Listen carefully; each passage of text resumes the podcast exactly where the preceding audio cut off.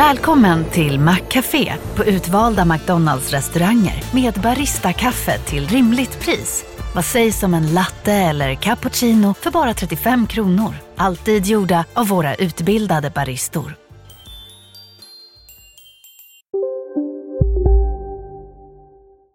Hej och välkomna till Lisa läser.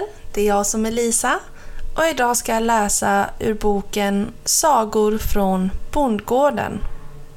Vinnaren Filippa Föl tyckte inte det var roligt att de andra djuren på gården retades med henne. Du med dina långa skrangliga ben, skrattade de. Du kommer aldrig att kunna vara med när vi har rullskridskotävling i skolan. Filippas mamma gav henne två par röda, fina rullskridskor. Ett par för frambenen och ett par för bakbenen. Filippa var mycket stolt över dem men så fort hon försökte ta ett steg trasslade benen ihop sig för henne och hon stod på öronen. Fortsätt att öva bara, sa hennes pappa som tittade över dörren till spiltan. Rätt vad det är så går det som en dans. Och så blev det dags för tävling. Rektor Tutelitupp gav starttecken och alla satte iväg. I början gick det lite långsamt för Filippa, men så fick hon upp farten, drog förbi täten med sina långa ben och rullade över mållinjen först av alla. Där ser ni, ropade hon. Det är inte så dumt med långa ben ibland. Jag kanske blir kapplöpningshäst när jag blir stor. En gammal hatt. Bonden Rask hängde upp sin gamla älsklingshatt på en spik i ladugården. Han hade haft den varenda vinter så länge han kunde minnas. När våren kom hängde han hatten på spiken och tog den på sig bara när det regnade. Jag borde väl slänga den och köpa mig en ny, muttrade han för sig själv och tittade på den gamla slitna gamla hatten. Men eh, den kan ju komma till nytta, så jag tror att jag behåller den i alla fall. Nu började det bli lite varmare i luften och herr och fru Rödhake fick brått att leta efter ett bra ställe där de kunde bygga sitt bo. Titta! Det här är precis vad vi behöver, kvittrade fru Rödhake eh, när hon hittade den gamla hatten. I flygande fläng byggde de ett bo av småkvistar som de klädde in med den mjuka dun och tottar av fårull som fastnat i stängslen. Fru Rödhake värpte sex ljusgröna ägg och la sig stolt att ruva dem.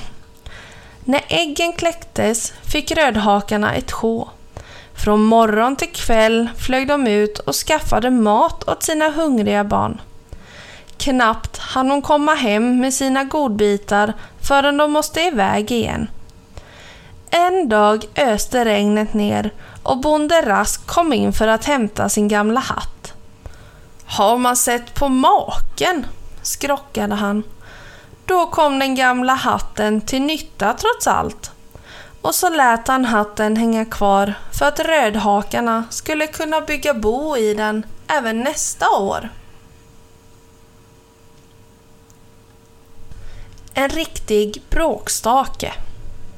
Grisen Jonathan var på barnkalas, men han kunde inte hålla sig i skinnet. Han norpade tårtbitar från de andra barnens tallrikar och när de lekte stilla stå knuffade han till dem med flit. Eftersom han fuskade var han den enda som inte vann något pris. När kalaset var slut fick alla barn varsin ballong. Jonathans ballong var stor, blank och röd. Men jag vill ha en blå, gnölade han och stampade med klöven i marken. Jessica hade en blå ballong i handen. Jonathan ryckte åt sig ballongen och rusade iväg. Ballongen fladdrade efter honom i vinden. Jonathan stack ut på åken. Fortare och fortare sprang han. Det var skojigt. Men så snubblade Jonathan och trillade omkull. Han tappade ballongen och den svävade upp mot himlen.